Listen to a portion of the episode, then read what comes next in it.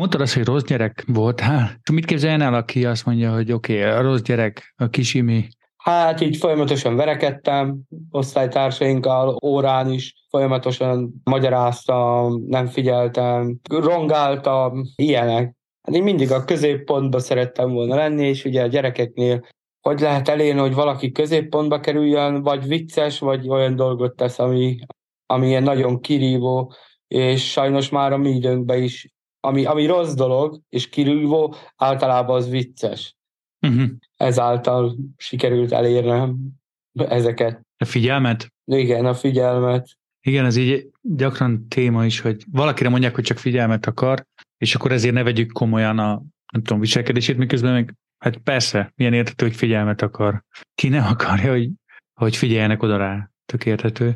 Ugyanakkor van ez a dolog, hogy mondod, hogy rossz gyerek, tudod, ez a traumatudatos szemléletnek van ez a mondata, hogy, hogy ne azt kérdez, mi a baj egy gyerekkel, hanem azt, hogy mi történt vele. És most, amit elmondtál, az nekem egy eléggé példája ennek, hogy ha valaki ránéz a kis Imire a suliba, akkor lehet, hogy hangosabb neki az, hogy hú, mi a baj az Imivel? Hát rossz gyerek, mert így meg úgy viselkedik, rongál, verekszik, stb.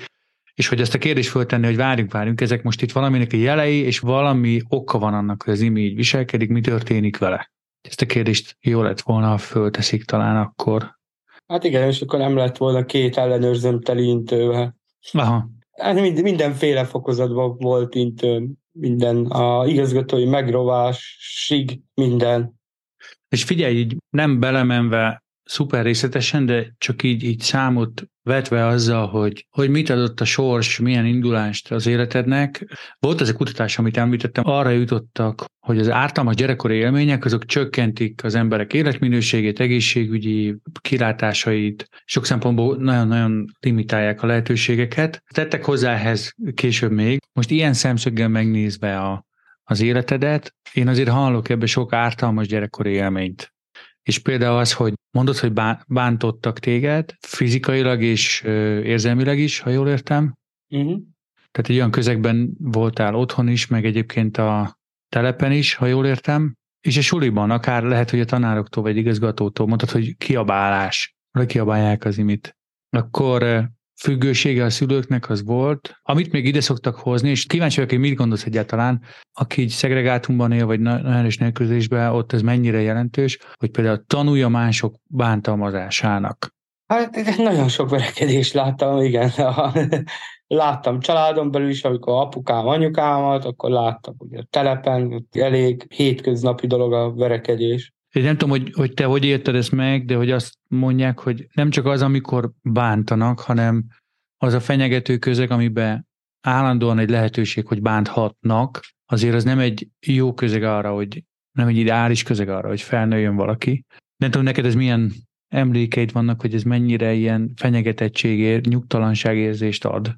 Hát nekem, nekem nyugtalanságérzés már nem ad így teljesen. Ezek, ezek ilyen olyan könnyed, könnyeden tudok ezekről a témákról beszélni, mert hogy ez már múlt, ezt vissza nem fogom tudni csinálni, akármit, amit, amit elkövettem a múltba, amit elkövettek ellenem, az az már nem visszahozható, és semmi nem fogja ezt már ezt már megváltoztatni. Ez az iminek a, egy része, ami, ami megtörtént vele, amit csinált, a sok akár rossz döntés, jó döntés, az, azok mind, mind az életem része. Hogy tudtad az életed részéként elfogadni ezeket? Mi segített ezt mondjuk integrálni? elfogadni az én történetem ez. Mikor jött a bagázs, a bagázs az így nagyon sokat rámutatott ezekre a dolgokra, és bekerültem a tőlünk nektekbe is, az elején ott is láttam, hogy, hogy ilyen nagyon jó különböző helyekről jönnek srácok, hú, nekik az én életem volt rossz, az övék még rosszabb, mégis tesznek valamit, azért az az embernek a szemét kinyitja egy kicsit, hogy az, az önsajnálat az, az nem mindig visz előre. Tehát kortársakkal találkoztál egy ilyen önkéntes programon, igen. És ez egy fontos rész volt, a másik meg a bagázs, ahogy érkezett. Igen, igen. Hát meg is, Isten keresztényként, Isten nagyon sokat segít ebbe. A kontextus számít, a párbeszéd fontos. Ennek a klipnek a kontextusát egy podcast epizód adja. Azt a beszélgetést a leírásban található linken éred el. Ha kíváncsi vagy hasonló tartalmakra, kövess minket a felületeinken. Ha támogatnád, hogy hasonló tartalmakat hozunk létre, visszajelzéseddel vagy támogatásoddal járulhatsz hozzá ehhez. Ezeket is találsz linket a leírásban. Köszönjük, hogy erre jártál!